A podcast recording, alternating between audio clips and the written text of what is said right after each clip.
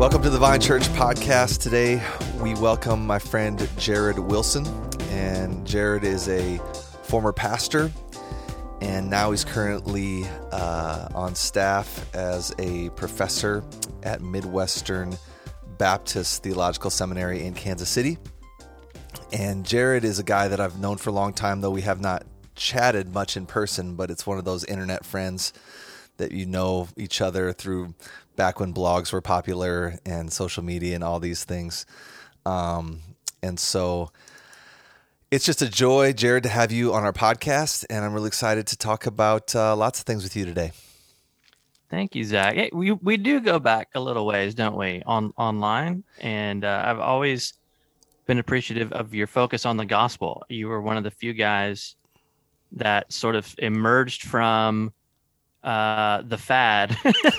I mean, there was a day when everybody was talking gospel centrality, right? And then it was sort of like some people they lost interest, and so I've been grateful to uh, when I encounter you since those old, you know, since the uh, golden age, I suppose. Yes, uh, the golden age you, of blogging. You haven't you haven't gotten off message. I, I, I really hope so. That. I hope so. Um, I appreciate that, man. And I remember uh, I wrote a post. I mean, this would have been, gosh, this would have been uh, six, seven years ago. I don't even know, maybe longer. I just wrote a post being honest about some distru- struggles with anxiety and depression. And I remember you commented on that post, just sharing some similar feelings about how um, those things had happened to you or, or something like that. And I just remember really appreciating that you had read that post and you commented and um, I don't know if you even remember that, but that meant a lot to me. I don't. I thought you were going to say, and and you said, just suck it up. Stop feeling that way. That's right. Just put a just put a smile on your face. Yeah, exactly. Don't worry, be happy. well, man, uh, tell us a little about yourself. Like, um, what makes you tick? Who are you? Um, you know, what's where where have you been in life? You know, just let the the people at the Vine Church just kind of learn a little bit about you. Sure. Um, as you said, I, I serve on the faculty at Midwestern Seminary, uh, where I came about six years ago um, out of pastoral ministry. I started out in local church ministry. Uh, summer I graduated high school, so 1994, and been in three or four different states since then. Let me think: Texas, Tennessee, Vermont. So three different states and a uh, variety of churches. Uh, when I was in Nashville, Tennessee, I was leading the young adult ministry of uh, sort of a, uh, attractional mega church, and then we planted a very small church out of that church um, uh, in in Nashville, and then I went to pastor a small rural church uh, in Vermont, and was there six years uh, before coming to Midwestern Seminary. So um, I've been in a lot of different contexts. I think the only context I you know haven't served in is um, you know, like urban, um, inner city or something like that, or, yeah. or, or, yeah, you know, urban ministry. Uh, but I've been around a little bit, and um, yeah, I like to I like to write, and I like to read and hang out with my wife. I, I don't know.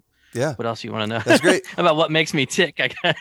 Yeah, no, it's great, guess. man. I, I, yeah, yeah. You are a prolific writer. I really appreciate yeah. that about you, and um, I really respect that about you because I know how hard that is um, to just sit and and think very clearly and the process of revision and um, you know how to know when a project is finished mm. and enduring just the revision and revision and meditating and i mean it takes me like two or three hours to to write a succinct blog post that's a thousand yeah. words and and to the to the point where i just i used to do it a lot more um, and i just don't do it anymore because it's just so exhausting yeah. So I really respect your how prolific you are. Well, I, I appreciate that. It's it, it's something that I've always done, even since childhood. I've always been a reader and writer, and and so I don't know how to turn it off. Really, I don't know. I don't know how to how to not do it. And I and certainly I was doing it for a long time before I was published. So I, yeah. I figure if if anyone ever decides that I shouldn't be published anymore, I probably would just keep doing it because it's something the Lord has wired me to do. Yeah, yeah. There's there's a certain loneliness I would imagine in in writing. Do you feel that?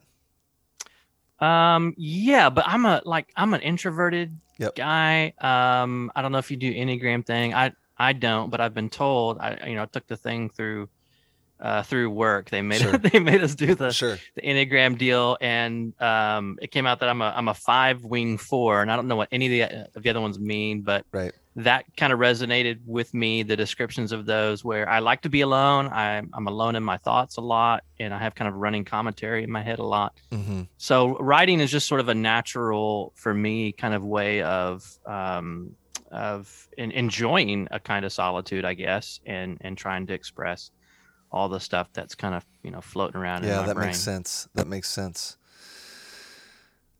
Well, let's talk about one of your books. I'm I'm really intrigued by um, the title of the book. Your Jesus is too safe. and uh, yeah. uh, I, I, like that title. Um, but I'd love to know. I mean, because I think I've said that probably in some sermons over the years. But I'd love to know what you think that, or how you think about that, and what does that mean to you? Yeah, so that was my very first book. Came out in 2009, and the original title, actually, my working title was "The Unvarnished Jesus," and the idea was chapter by chapter, kind of highlighting the biblical Christ, sort of peeling back the layers that culture and and even the church sometimes religion puts on Jesus. So we cast Jesus in our own image. Mm-hmm. And so the book is really a journey through what does um, not just the historical Jesus, because at that time I, I, was really immersed in a lot of historical Jesus studies and things like that, but also just through the lens of the gospel, what is the biblical Jesus saying to us? So the idea is that we have a lot of safe Jesuses in in our brand. We have the ATM Jesus who gives us what we want when we push the right buttons. We have the you know uh, political activist Jesus and the social justice warrior Jesus, and that we have all kinds of Jesuses that are really just projections of our own ambitions. Mm-hmm. And there may be elements of truth actually in in each one of those things, but not you know none of them really captures the you know the God incarnate messianic king of the gospels and so your jesus is too safe which is a, a, a title that the publisher uh, suggested as an alternate, which I um, agreed to, is, is really about how the real Jesus, um, yes, loves us as we are, and yet um, stands outside of our personal ambitions and our personal aspirations, and, and certainly our projections. He is his own man, so to speak. He is his own God man, mm-hmm. um, and so we we we're to orient our life around him not sort of fit him into our own sort of personal project. Yeah, who what's the um sun in your in your galaxy or what's the sun right. in your solar system, you know? Is it me or is it God? Yeah. So have you seen I'd be curious to hear you reflect on how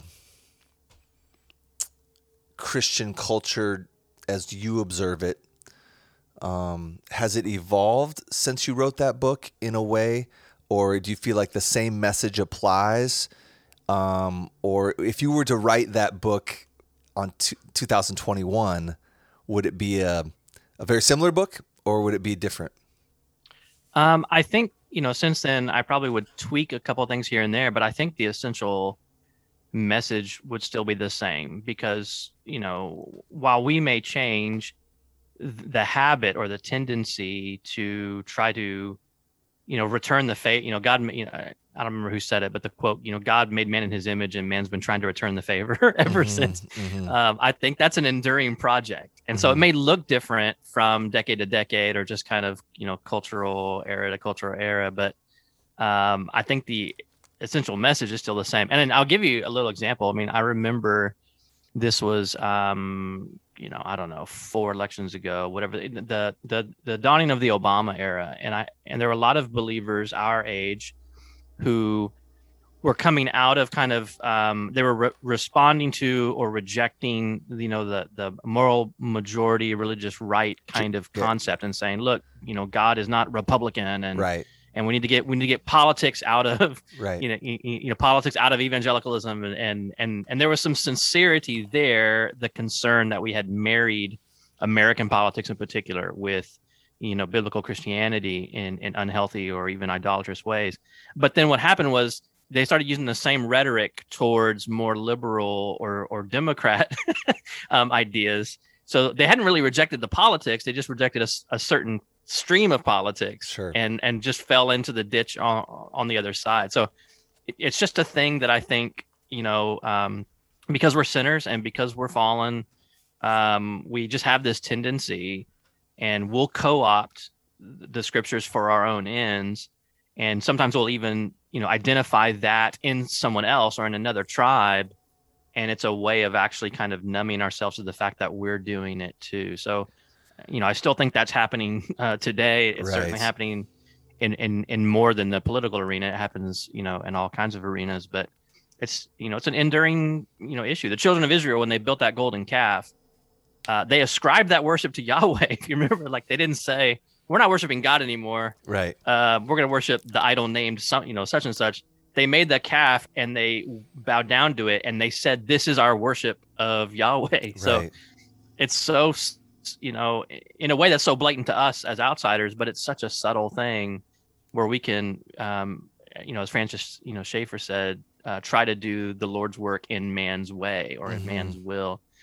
And I, yeah, I just think that's an enduring problem. Yeah. How do you help people not create a safe Jesus? Well, very uh, gently, I think, um, very pastorally um, one thing that I think has risen to the surface, um, it's always been an issue, and you know the Bible speaks to this, particularly in Proverbs and other places, about speech and the nature of how to answer speech, and when do you use harshness and when do you not, those sorts of things. And there's a time for sharp rebuke, but it's becoming uh, more difficult today, I think, perhaps because of the um, not just social media, but the way social media is conducted, and I would say even things like um, you know, cable news and, and, and, and round the clock sound bites that, that train us to think, not just in terms of outrage, but in, um, you know, not much depth, I suppose. So when someone is engaged in that, very often to kind of come at them sharply or harshly only kind of pushes them or entrenches them further in that kind of thinking. Yeah. And so I, I wonder if, you know, what we ought to do is is really what we've always needed to do, which is to continue to hold up the positive vision of the glory of Christ. Yes. And and be trusting the Holy Spirit more and more to kind of dislodge some of these things from people's hearts. Now, of course, that doesn't mean that we don't rebuke sin or speak against idolatry and that sort of thing.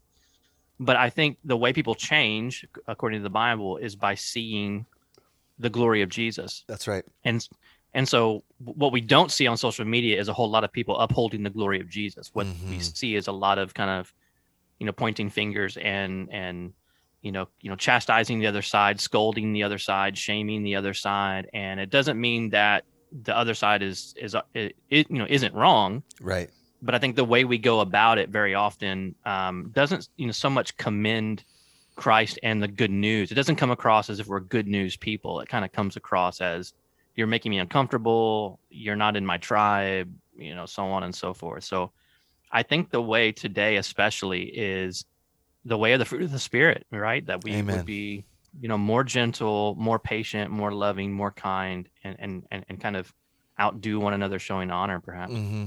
yeah. Yeah you've been um really influenced by a guy named ray ortlund Yes, sir. And uh, when you said that Romans, I think it's twelve ten, outdo one another in showing honor, um, that made me think of him because I I remember him saying that often in the times that I've been around him. Um, we had Ray's wife on the podcast uh, a few months ago. What um, what has Ray Ortlund meant to you, and how has he uh, shaped your thinking and your discipleship? Oh man, it's it's maybe incalculable. When when I was planting in Nashville, um, it was the same year that Ray was planting in uh, Emmanuel Church. Um, I didn't know that he was in Nashville. I mean, I, you know, I knew who he was. Um, I probably read maybe one of his books or something. and we were praying my team and i were praying that that the lord would send us some sort of mentor or somebody who could help us kind of figure out what it might look like to do a gospel centered missional church in in nashville. And i didn't have you know those uh, people resources around us. Um, this was even at a time where uh, you know i wasn't a part of a network. I was coming out of you know sort of a, a non-denominational independent uh, mega church that didn't that wasn't doing gospel centrality that didn't really get us. We were kind of aliens which is one reason why we kind of left the plant and so we just didn't have anybody locally we were you know i was listening i was reading books i was listening to pot uh, um, you know sermon podcasts and that sort of thing but um, I I knew I needed someone to you know to disciple me and and help me. So I just Googled or or Yahooed. I don't know what it would have been back you know back then. This was about 2005 I think or 2006, and um, just put in there Gospel Center Church Nashville, and um, I see this static page. It wasn't even a full you know website. It was like a static page. It had like a wood grain background and it said Ray Ortlund is planting Emmanuel Church. So I thought last I knew he was in Georgia or something, and, I thought he was moving to Nashville. Um, I didn't know the whole backstory of him, you know, leaving Christ Pres and that sort of thing. Um, Ray Ortlund is planting Emmanuel Church in Nashville, Tennessee, and if you're interested in knowing more, you can get coffee with Ray. um, just imagine this. And I thought, well, I want to have coffee with Ray. So like I sure. sent, I I did the little contact form, and I just said, um, uh, you know, I don't want to join your church, but but I'm planting a church and w- would love to talk to you. Yeah. And we met at a Starbucks in in, in Cool Springs, uh, which is area Franklin, Tennessee, and um, and just from that moment, I thought I want to be in this guy's orbit. Uh, I want to be in his aura as yeah. much as possible. And so we began to meet on a regular basis. We started uh, together this little pastor's gospel group, which is basically um, you know, I kind of administrated it, and it, but it was just like three or four of us who'd show up wherever Ray was, and he would talk to us for about an hour and a half or so, and we just kind of, you know, so I got to sit at the feet of Ray. Mm-hmm. Eventually, my church began meeting um, in Emmanuel Church's building on Sunday evenings. Okay. So we were subleasing from them. So um, very often our folks would go on Sunday mornings and attend church in Emmanuel as well. So I got to hear, you know, quite a bit of his preaching, or you know, in those early days too. And um, just you know struck up a friendship for sure, but also um, uh, you know a, a, lot of lunches and coffees and and time in his study and just soaking up. I mean, he's been through the wringer, but he also has this um, inherited wisdom from his father. So he refers to his dad a lot. I mean, you know, not just his heavenly father, but his right. his dad who was a pastor, you know, in California, and somewhat w- well known also, um, his mother and father, because uh, they published and things. Um, but he just is the gentlest, most Jesusy man probably that I've ever known.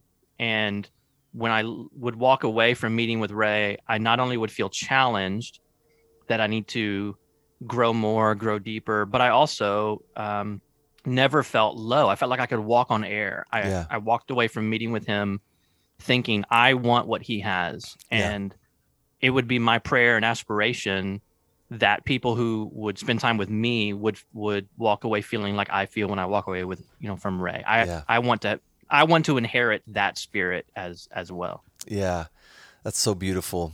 Um, I think of like Psalm one, and uh, you know, planted by streams of living water and yields fruit in season.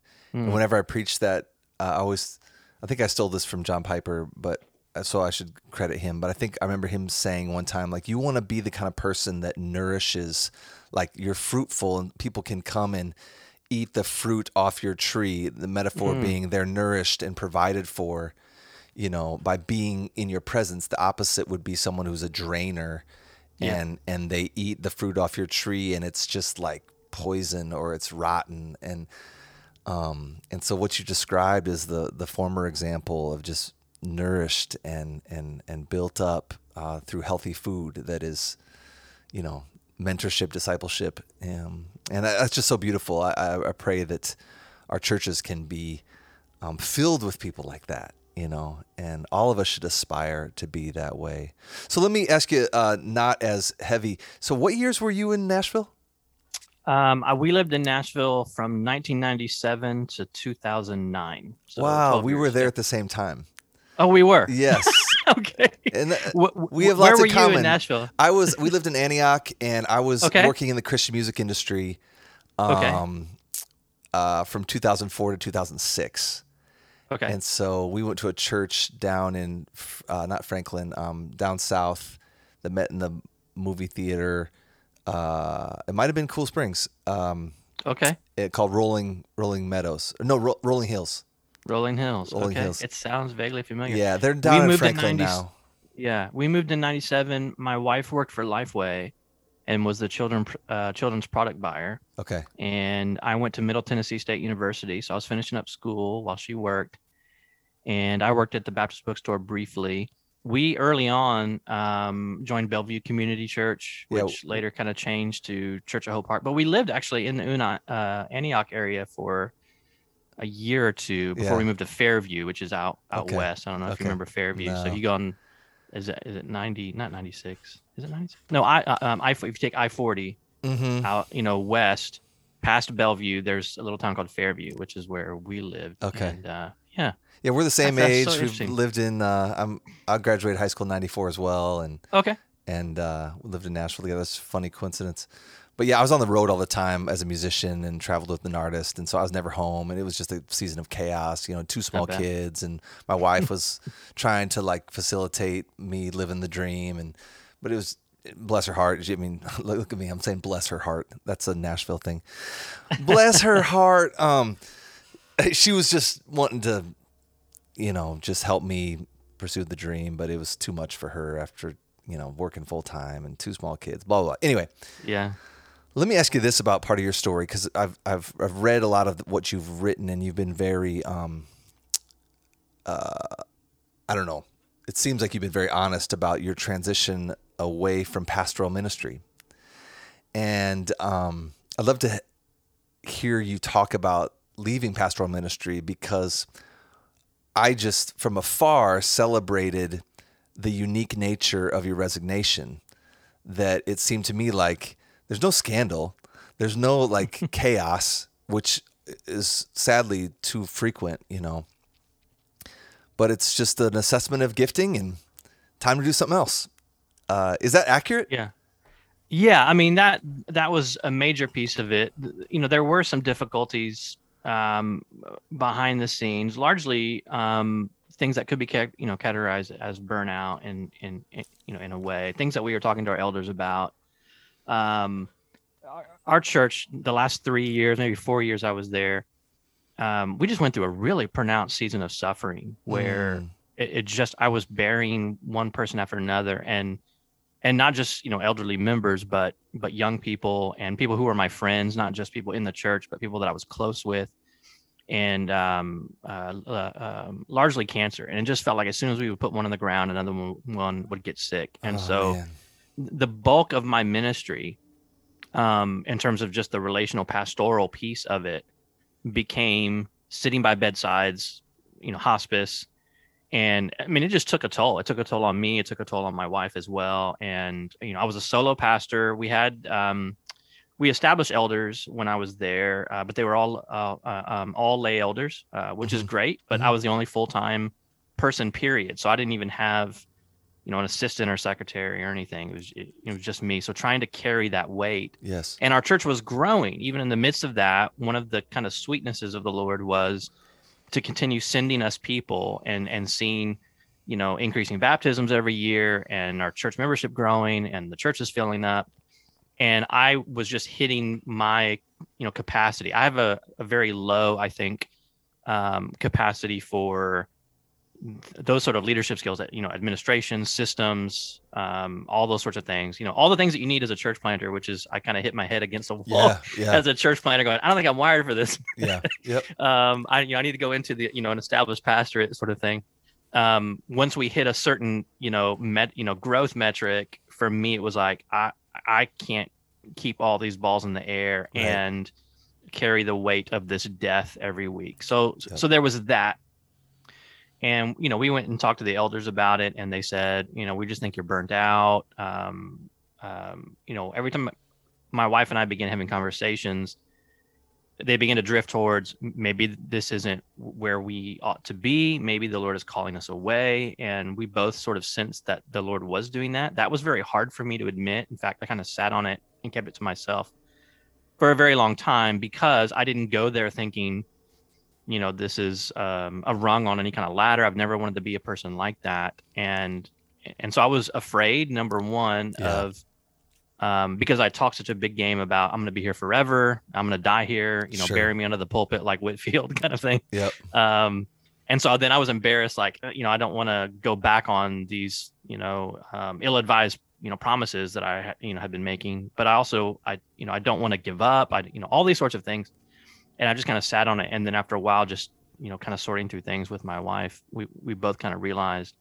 um, you know, that maybe I've reached my limit there. And so the elders did kind of put some guardrails and you know things in place for me. You know, um, you know, no counseling sessions in the evening, and you know, different things like that that yep. certainly were helpful, but they didn't solve the problem of how I'm wired and and what my gift mix is and those sorts of things. And there was no help in sight in terms of we're going to get you an associate pastor sure. or we're going to get a full time, you know, this or that. And so I we just I just knew, um, you know, kind of the writings on the wall um, but I didn't send a resume out. We didn't talk to anybody outside of the church about this. We were just sort of praying about it and sorting through it. And then in 2014, um, I went to speak at the seminary and, um, at a conference. It was the first year of the of, uh, of the for the church conference, which we've done every year, but it, it was the first year, and I was invited to speak. I thought that was kind of weird because I didn't have a seminary degree. Um, you know, I'm, you know, have a, uh, an undergrad, but, you know, but no master's degree or anything. And so I thought, man, I have to go like speak at a seminary. I was really intimidated by yeah, that. Yeah. Um, I thought there's going to be a bunch of nerds out there and right. they're going to know, they're going to know I'm not smart, you know? Right. Right. and so I went and spoke and, um, I just thought it was a speaking engagement. And, and, and two weeks later they called and said, Hey, look, we're, you know, we're kind of rebuilding this place and it's kind of, you know, a seminary revitalization. And we want to know if you'd be interested in coming. And as we began to talk through, it just seemed like the you know the lord was clearly opening this door for me to kind of be in in my lane and yeah. contribute to this vision that really resonated with me as well. And so yeah the transition out um you know was was discombobulating. It was it was difficult um emotionally but the lord has only confirmed that you know we we, we made the right steps and and and he, you know it's been a great blessing since then yeah. So, what's one thing about pastoral ministry that you wish people understood that you think most people might not understand? Yeah, I think the number one thing that comes to mind, um, and something I um, try to keep in the forefront of my mind as a layperson now, is just the um, the emotional toll, the the the spiritual, um, what Paul calls anxiety, right? So when he's listing all of those you know hardships he's been through right mm. i was mm-hmm. shipwrecked i almost starved they tried to stone me right. all these things right and then he says on top of all of that there is my anxiety that i feel for all the churches mm-hmm. and you know and by anxiety i don't think he means like sinful worry I, I think he just means i carry the weight of everybody's spiritual health in in a way on on on my back mm-hmm and and not in a way that he's the functional messiah or anything right. like that but just the fact that he knows he's responsible for them as a shepherd is for the sheep. Right. Uh, you know and paul's not a pastor but he's you know he you know as an apostolic church planter and as someone who trains pastors and and cares for the churches he is a pastoral leader. Right. And so he carries around with him um, how people are doing how you know how things are going. Mm-hmm. And I think the average church member, the average church member, some, you know, do know this, but the average church member, I think, doesn't often think about that. They think of the pastor as the spokesperson and then maybe the guy who either knows me or doesn't know me, but mm-hmm. they don't often think about all the things the pastor is carrying. Um, you know, I tell people now I sleep a lot better now. um, because when you're pastor, like it's not something you turn off. It's not right. a nine to five job where right. you know you may be done at the office at 4 p.m., 5 p.m., 6 p.m. or whatever, but it it doesn't stay there. You take it home with you. Mm-hmm. It it you know keeps you up at night when mm-hmm. when marriages are struggling, when someone's struggling with depression or somebody's mm-hmm. sick, you know, someone's yep. ill, or there's conflict, or just the weight of gosh, I'm going to have to give an account. Right. Right. I'm going to have to stand before the Lord and give an account for these sheep who were stewarded to me. Right. That's not, you know, you know, it's a bad pastor who can turn that off in mm-hmm. in one sense. And I just think the average church member doesn't often think about that. Yeah. How how how much it weighs heavily on on good pastors. So what would you encourage congregations towards? Well, at the end of Hebrews, this is something that I've kind of made my own kind of personal mission, right? The author of Hebrews says, um, you know, to you know, obey your leaders, number one, but he also says um, uh, that you would give them no cause for groaning, right? Do not give them cause for groaning, because what advantage would that be to you? Mm-hmm. And so, I want to be a life-giving, encouraging presence. I, you know, I do have the privilege of of, of being able to, um, you know, I'm good friends with our lead pastor, and and good friends with the you know with our other pastors as well. But I meet with our lead pastor probably every week, maybe every other week, and I want those guys when they see me coming to be relieved to see me mm-hmm. to to see me as you said earlier as a as a nourishing presence as someone who is encouraging someone that they can be themselves with someone that they can kind of you know take the pastor hat off even mm-hmm. um, and that means everything from how i am relationally with them that i'm i'm more of a giver than i am a taker that I'm praying for them, um, but also that I'm pursuing, you know, holiness in my own life. That I'm not going to cause any issues in in in my, you know, I want to have a good marriage. I want to mm-hmm. have a good um, disposition um, online. I want to I want to do whatever I can to make sure that when my pastors think about me, they're not having to think, oh, I got to talk about you know to Jared about right that you know that thing he said or this thing that's going on or this conflict that you know how he treated this other guy or whatever it is. I want them to um, you know, not to groan when mm-hmm. they think of me. So mm-hmm. I I characterize that as being a low maintenance church member. um, how can I be a low maintenance church member? That's that's my job, and that means everything from yeah, being a um, you know an affirmer of them, an encourager of them, and also you know taking responsibility for myself and and pursuing personal holiness and and being a, a good server in the church, yeah. you know, using my gifts uh, to build up the church, all those sorts of things. Yeah, that's great. Speaking of the church, you have a book called The Prodigal Church. Mm-hmm. What does that mean, Jared? the prodigal church. Well, I'm sort of stealing um, Tim Keller's recovery of the word prodigal, right? Yeah. So we you know, we think of the the parable of the prodigal son um, or the parable of the lost son, and we equate prodigal with uh, with being lost or or um, yeah, you, you, know, running away or something like that. Yeah. But really, prodigal means like being wasteful, being um, you know extravagant or something, which is what the son did. He went and spent all his money, and he was. Yeah. And um, you know, Keller twists that to say we have a prodigal God, mm-hmm. right? Um, a God who, with His grace, is very extravagant. Yeah. Who you know isn't wasting so to speak but is is copiously lavishing yeah. his grace on us and so i um uh, talk about the church in that in that book as um as as a, you know church that's been stewarded um, the message of the gospel, which is utterly unique to Christianity, right? We're the only, um, you know, it's, it's, the only true religion, first of all, but we're the only religion that that has at its, um, you know, essence, at its core, good news.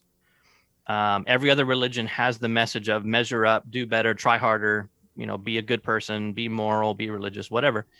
And we have those messages too. Christianity, you know, does teach that we're to obey God and all those sorts of things. But the essential message of Christianity is that God sent His Son as a substitute for us. He measured up on our behalf. His sacrifice is is uh, um, atoning for us, and um, and so we're the only place we can get that. So we've been stewarded this incredible message and yet as a critique the book is largely a critique hopefully a gentle critique was kind of my aim a pastoral gentle critique of the attractional kind of mindset which is we have elevated a positive version of legalism or a positive version of law over this essential message and we've obscured actually the good news and it was it, it's kind of my response to the evangelical church, uh, particularly in the West, um, their response to the fundamentalist kind of um, overreaction, right? So there was a time where the Bill Hybels of the world and and and and others looked out and said, "Man, the you know the church is just known for being bad news people."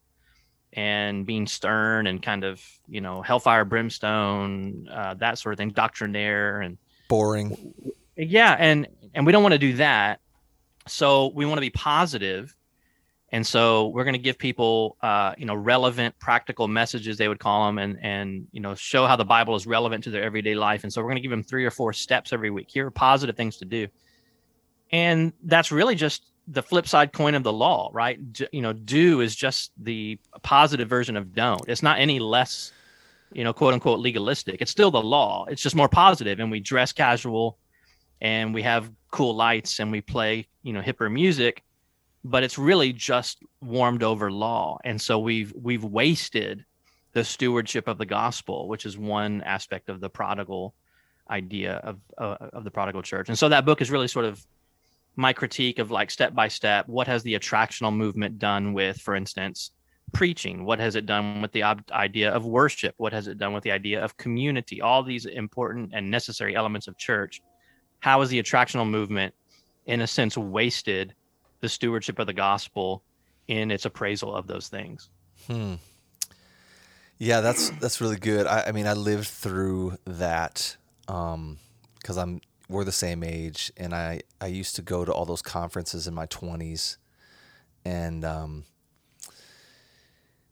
the the good side of it is a real desire for people to meet Jesus, right? Yes, and, yes, absolutely. And uh, I I feel like that's sometimes lacking um, in my own life, and uh, just just a culture of evangelism. You know, yeah. I remember going to those conferences and just going home being like, yeah, I want my my people, my friends that don't know the Lord to know the Lord. I want them to be able to come and hear the gospel and um but what's the danger in that, Jared? Can you unpack that a little bit more? Um, where does that go too far?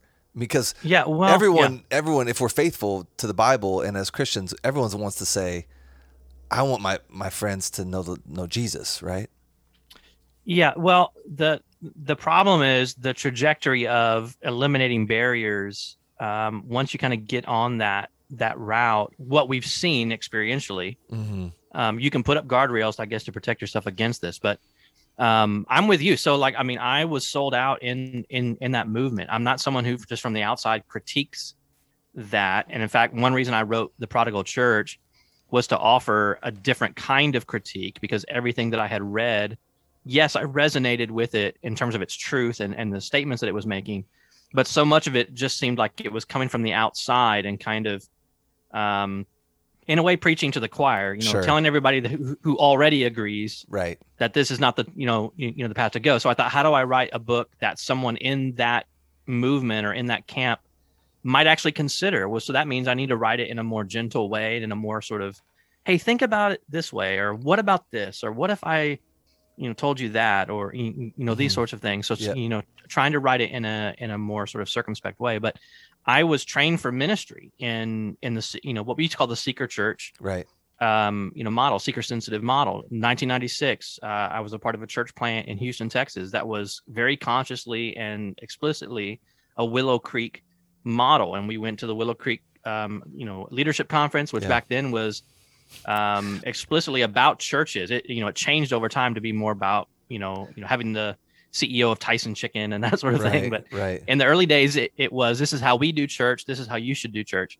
Jared, it is so scary. Yeah. Like our our lives are parallel. Because 1996. Yeah, I still have my notebook, man. Yeah. I look. I found my notebook uh, on my shelf uh, a, a, few months ago, um, and it, like you know from all the breakout sessions and all yeah. the plenary talks and dude. And uh, so yeah, I mean, I you know I was there. I was. I was there too. 1996. That. I was at all those conferences just like you were. We oh, probably man. at the we, same conferences. We might have been there together, brother. but yeah, anyway. and, and so it was just uh um yeah, the desire was uh the church we felt like the church wasn't reaching the lost. Right. And we wanted uh you know churches that we would you know, could bring our lost friends to. Mm-hmm.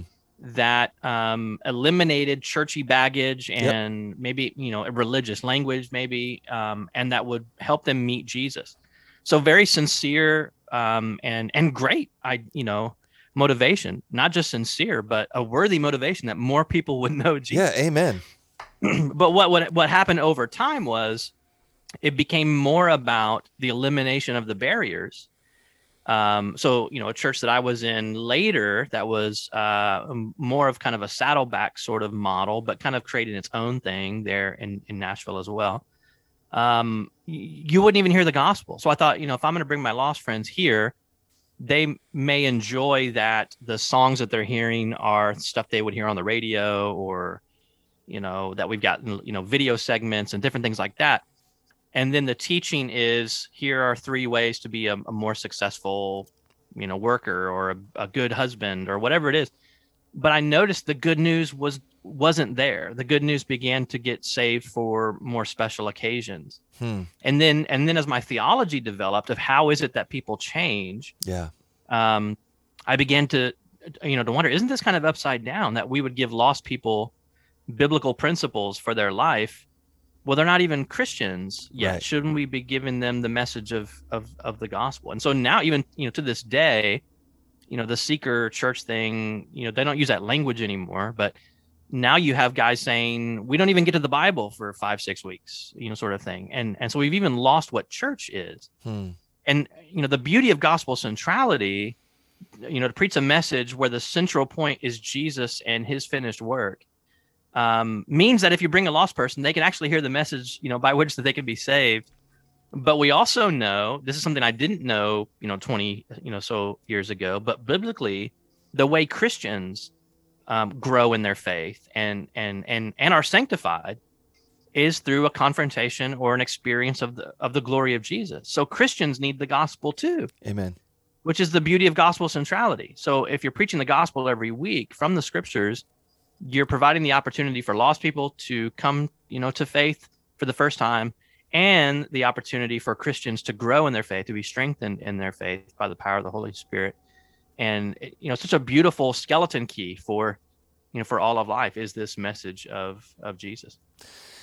Yeah, Jared, I really appreciate that articulation. Um, so, where what's the difference between um, the freedom that we have to design and and um, create Sunday morning gatherings that might look very different from culture to culture, from place to place, um, and the things that you're talking about that need to be essential. Like, you know what I mean? Because like in in some sense, we're we're critiquing a certain model but in another sense, it feels like we're talking about something that's not model. It's actually convictional in terms of what a gathering of the local church has to look like. Does that make yeah. sense? What I'm asking?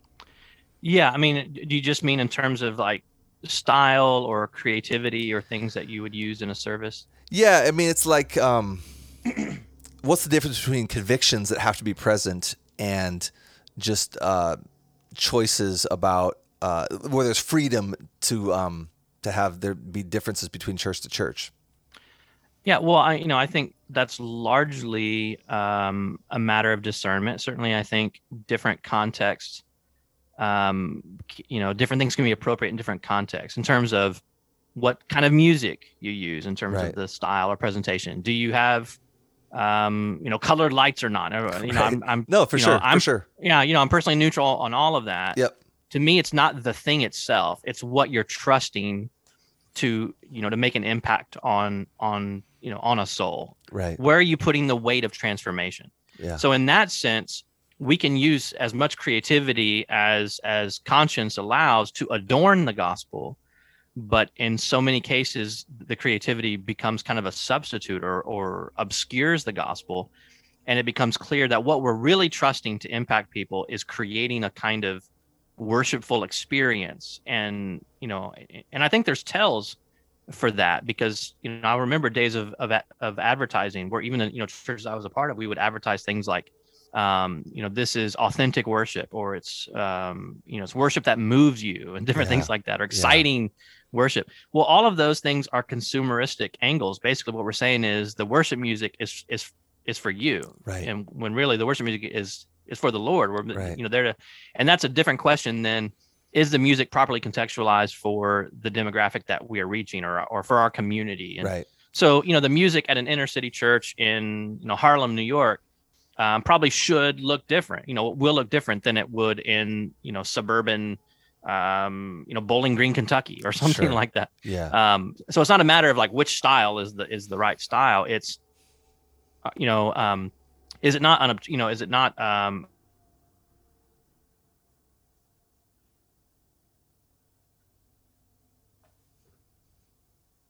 obtrusive or obscuring the gospel? What are people? And and that's a different, I think, and more pointed question. Where a lot of us we come out of you know environments where there's so much emphasis put on the production that it, it you know you cross a line at some point where you're putting the weight of transformation on the production Right. itself, crea- creating an experience, so to speak. Right. Yeah. The creating of an experience, it feels manufactured. Yeah. Or maybe a, a harsher word would be manipulation. But but, Yeah. but I want to give credit to those folks that that they would never say that, and um, but maybe it's a gentle consideration to say, let's think about how we're presenting this, and is the you know what you win them with is what you win them to. That's that's Yeah. the catchphrase, right? Sure. Yeah, and and and I think there are biblical guidelines, right? So when the scriptures talk about, you know, for instance, singing, we've been talking about music, singing in the worship gathering or the gathering of believers. Um, it talks about how how the singing can encourage each other, right? Um, well, that's hard to do if um, if we can't hear each other, Sure. if if if it's so dark number one and the the you know those who are leading are so loud number two um that all we really hear is them and it just becomes uh, sort of a an individualistic experience so it's this is about me it- you know just me and jesus and it's being facilitated by the band Sure. then i'm not able to you know to encourage those around me i'm not able to experience the body singing together because i can't hear them right. and then sometimes what's happening on stage is so performance driven that it's hard for, for me by myself even to sing along. I don't know where they're going. They're not really leading me. They're performing in front of me. This is what happened at um, my previous church in Nashville. Um, it, it, it you know, it, it functioned as a concert essentially, and the songs weren't designed or, or chosen um, in such a way that they facilitated the congregation singing, Right. I mean, that was, you know, if that was a thought, it was an afterthought. It was about what's the best song and who are the best musicians to perform this song. And the idea was hopefully they would impress people. And then I remember guys getting frustrated, worship leaders getting frustrated because people weren't singing along or Right. I remember w- that. you know, they that weren't was me. clapping. Yeah. That, that yeah, yeah. Or they weren't. And I'm like, well, you're not you're not leading us into that basically you're Yeah. you're, you're performing and and it's great what you're doing is you know um it's very talented but Yeah. it, it's not you know we've lost at some point what the bible even says about congregational singing Yeah.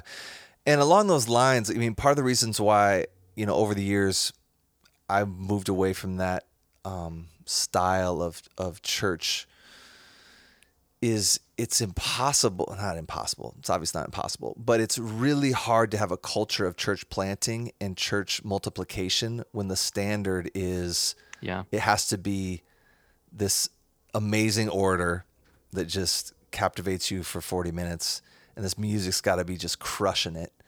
And um, your your kids program's got to be you know 10 times better than the church down the street. And you know i mean all this stuff is just like yeah it's good to have values and we value excellence and we're going to do our best but holy cow i can't reproduce that. Right. You know? And so a culture of church planting is um is really challenged by that. And i think what this all boils down to jared as i'm thinking about it even as we talk is like am i a consumer ultimately as a as a church member? Am i a consumer of ministry or am i a servant using my gifts to facilitate the glory of christ expressed through the holy spirit empowering the local church? Yeah but the, you know sort of the what that makes me think of though is you will have leaders of churches that are built around consumerism still chastise people for thinking consumeristically which which always kind of bugs me right? This church isn't for you and if you're you know if you sure. have concerns it's because you're you know you haven't learned to feed yourself and and all these sort of things. Like well you've set the whole thing up as a as a consumeristic experience and now you're mad at people for treating it like a consumeristic experience right right it's this almost catch 22 or this vicious you know snake eating its tail sort of you know sort of thing So how would you encourage pastors? Because you're you're in the business of training pastors now. How would you, the business? You're in. sorry, I mean, But that's I how you get get your paycheck. paycheck. Yeah, you get your paycheck. exactly. I do get I, I do get paid for it. yes, yes. So, um, helping pastors um, thrive in healthy churches. Um, how do you help them help their people not be consumers? Well, you know, everything I think um, begins or is steered from the pulpit, right? Um, it's you know from the preaching. So one of the things that I, you know, try to impress upon, especially young preachers who haven't, you know, quite had the experience of preaching week in and week out, is it's usually not one sermon that you know changes the right. whole church, right? Uh, unless there's just some special anointing from the Spirit and and you know you're the epicenter of revival um, you know there's usually um, what you face early on is you know folks who don't even remember your message points by Sunday afternoon. For sure, know? for sure. you know, certainly if you call them, you know, Monday afternoon, they might would struggle unless they had the little handout, you know, there or something. Um, but you know, so don't overestimate what can be done in one sermon, but don't underestimate what can be done with a steady plotting of just working through the scriptures with your people, proclaiming Jesus to them week after week, just sort of a, um, you know, what Eugene Peterson calls a long obedience in the same direction, just a faithful plotting. Yes, sir. Week after week, and and during the week, you know, faithfully shepherding them, holding hands, praying with folks, you know, having fun lunches and coffees and and everything else. But that faithful preaching that can begin to change a church and and even change the DNA on the molecular level mm-hmm. of a church. But it just takes time. It's not something that can be, you know, there's no silver bullet. It's something that um, requires a um, you know a steady faithfulness. And what you'll see over time is is is, is a church begins to uh, begins to crave what you've been feeding them, but typically not for quite a while. Yeah. Um, but if you are fired up by the gospel, if it's if it's evident that your passion is not for the production, whatever level you have, you, you know, going on in your church, but your passion is for the Christ of the Scriptures and and actually being friends with Jesus, um, that will begin to have an effect um, over time. Yeah, I, I agree 100.